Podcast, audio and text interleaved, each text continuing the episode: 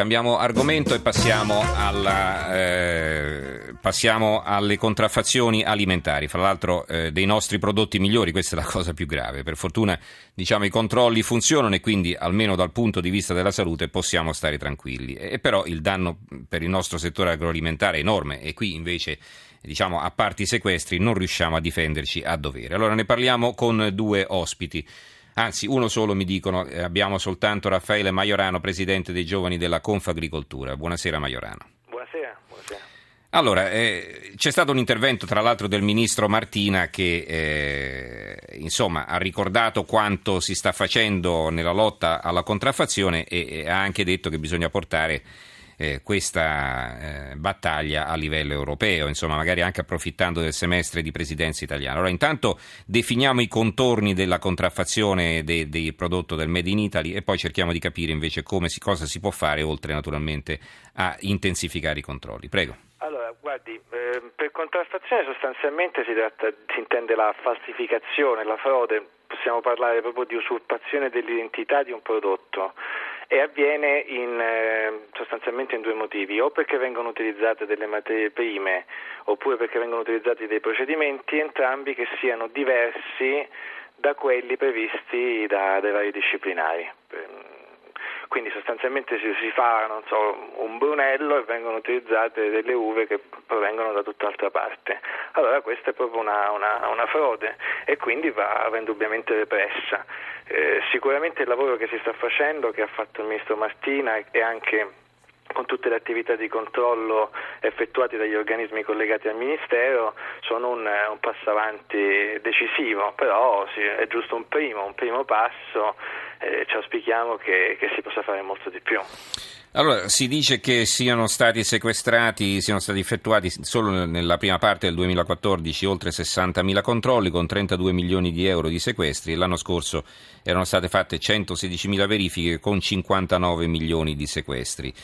Eh, questi eh, beni, questi prodotti che vengono sequestrati eh, non sono però dannosi per la salute, cioè mistificano il prodotto nel senso ci fanno credere, come ha detto lei per esempio, che si tratta di un Brunello invece un vino mischiato con altri, con altri vini di qualità inferiore.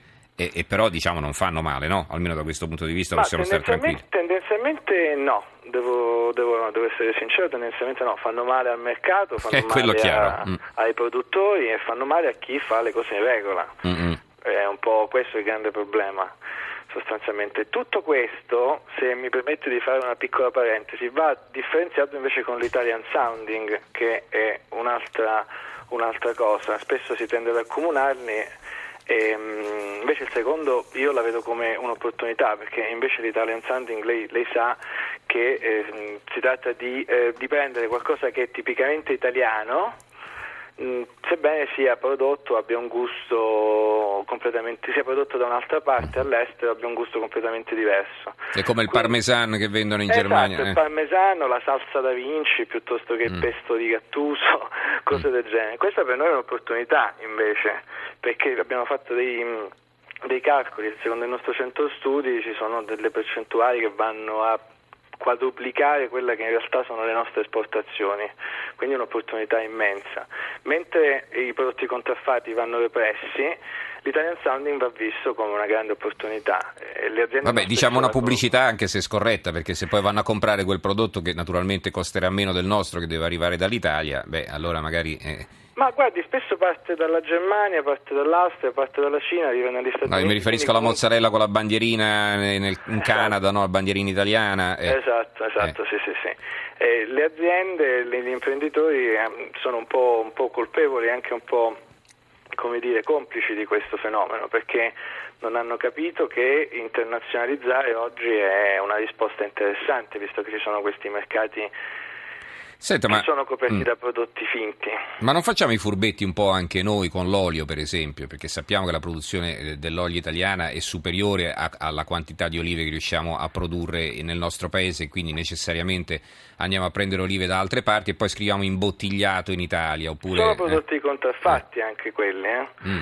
Perché se si scrive imbottigliato in Italia c'è un, qui si apre un'altra parentesi perché mm. noi sono anni che anche perché se l'olio costa 2,5 euro e 3 euro al supermercato insomma eh. non è possibile mm. è assolutamente è impossibile quindi il lavoro che va fatto è intanto su un, su un livello di informazione maggiore per i consumatori e poi sempre i soliti controlli, perché anche lì un olio che è biologico, fatto in Italia, eh, ha un certo costo per l'imprenditore, il quale deve fare, è soggetto a una serie di controlli, eh, mentre invece molto spesso questa disorganizzazione, questa inefficienza che c'è stata fino adesso, anche se pare che finalmente ci sarà l'attuazione del, l'attuazione del registro unico dei controlli che potrebbe essere una, una soluzione, è un fenomeno che, che, rientra anche quello nella contraffazione.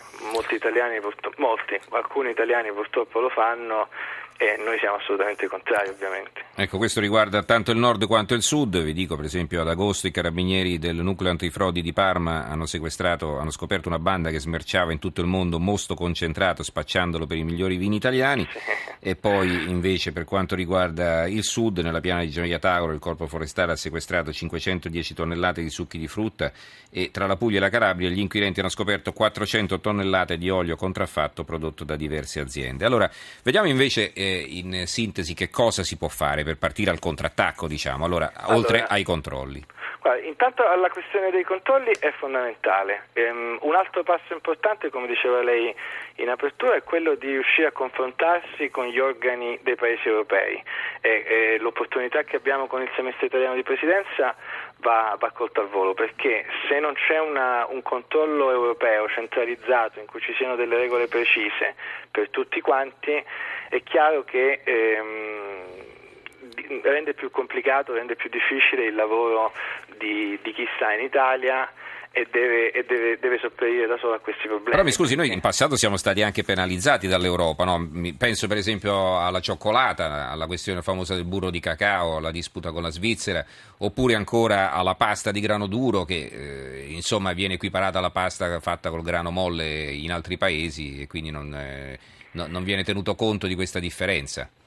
Allora l'Europa eh, è stata... Forse non hanno gli stessi interessi nostri, ecco. Eh, esattamente, hanno degli interessi diversi. Il Made in Italy, la differenza è che mentre il Made in Italy viene studiato da tutte le parti, è il terzo brand più famoso al mondo, evidentemente in alcuni paesi europei non hanno la stessa, la stessa fortuna che abbiamo noi. Quindi se non siamo noi a tutelarci all'interno de, de, dell'Unione Europea Certo, gli altri non ci aiutano. Certo, gli altri non ci aiutano. Eh, se, eh. se, i nostri, se, se, i parlamentari europei, i politici europei, che sono italiani, che hanno la possibilità di eh, lavorare bene per il Paese, probabilmente non, non, non, hanno fatto quello che avrebbero dovuto, eh, aspettarci che gli altri ci risolvano i problemi non è una risposta, una risposta adeguata. È evidente che invece con questa regia che si che si sta, insomma, che, di, cui abbiamo la possibilità, di cui abbiamo la possibilità in questi, in questi mesi, possiamo finalmente avere una regolamentazione diversa. Senta, un'ultima domanda. Eh, nutrire il pianeta, energia per la vita, questo è lo slogan scelto dall'Expo 2015 di Milano. Ecco, da lì invece? Guardi, noi come Confagricoltura ovviamente saremo presenti in Padiglione Italia, saremo presenti in tutto il semestre. Come giovani di Confagricoltura eh, abbiamo deciso di iniziare a lavorare da prima abbiamo pensato di fare degli eventi di avvicinamento che inizieranno il prossimo 28 ottobre durante il Cibustec di Parma e saranno mh, sette eventi eh, sviluppati in tutto il paese fino all'inizio del semestre. Li faremo in collaborazione con Federalimentare, con il CNR, con, eh, con, con, la rete degli istituti tecnici agrari e quella degli alberghieri insieme al Ministero della, dell'Istruzione e delle Politiche Agricole. Sostanzialmente vogliamo lavorare sulla filiera intelligente e questo è il tema centrale, uh-huh. proprio per arrivare all'Expo, trattare gli stessi temi a livello internazionale e iniziare a parlare di post-Expo. L'Expo è um, un vantaggio nel momento in cui si coglie l'occasione di buttare le basi per lavorare per i prossimi anni, quindi contiamo molto sul post-Expo. Bene, allora ringraziamo Raffaele Maiorano, presidente dei giovani della Confagricoltura. Grazie Maiorano. Grazie, grazie mille, buonanotte. Buonanotte.